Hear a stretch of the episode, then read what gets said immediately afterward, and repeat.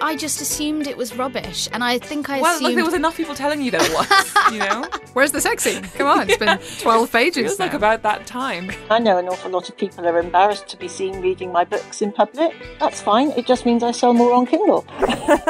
Welcome to Sentimental Garbage, a podcast celebrating chick lit and the so called guilty pleasures you're sort of done feeling guilty about. My name is Caroline O'Donoghue. In this first season, I'm talking to some of my favourite women about the chick lit that helped define them, including Ella Risbridger, Helen O'Hara, Lauren Bravo, Aisha Malik, and Lucy Vine. Everything I know about wine comes from what the sexy grown up ladies Yeah. buy in John Mansell novels. I got my pen out when I read that bit and I almost shed a tear and I sort of underlined it really hard. I'm also lucky enough to get to talk to some of the authors of these books, including Marion Keyes, Jill Mansell, and Ava Rice. Writing that book was the most fun I have had doing anything ever in my entire life because I had a clue what I was doing. I really find the covers and titles thing very stressful. If we put a girl half looking at the camera and a handbag and a flower, then this book's going to sell because that's what women want to read.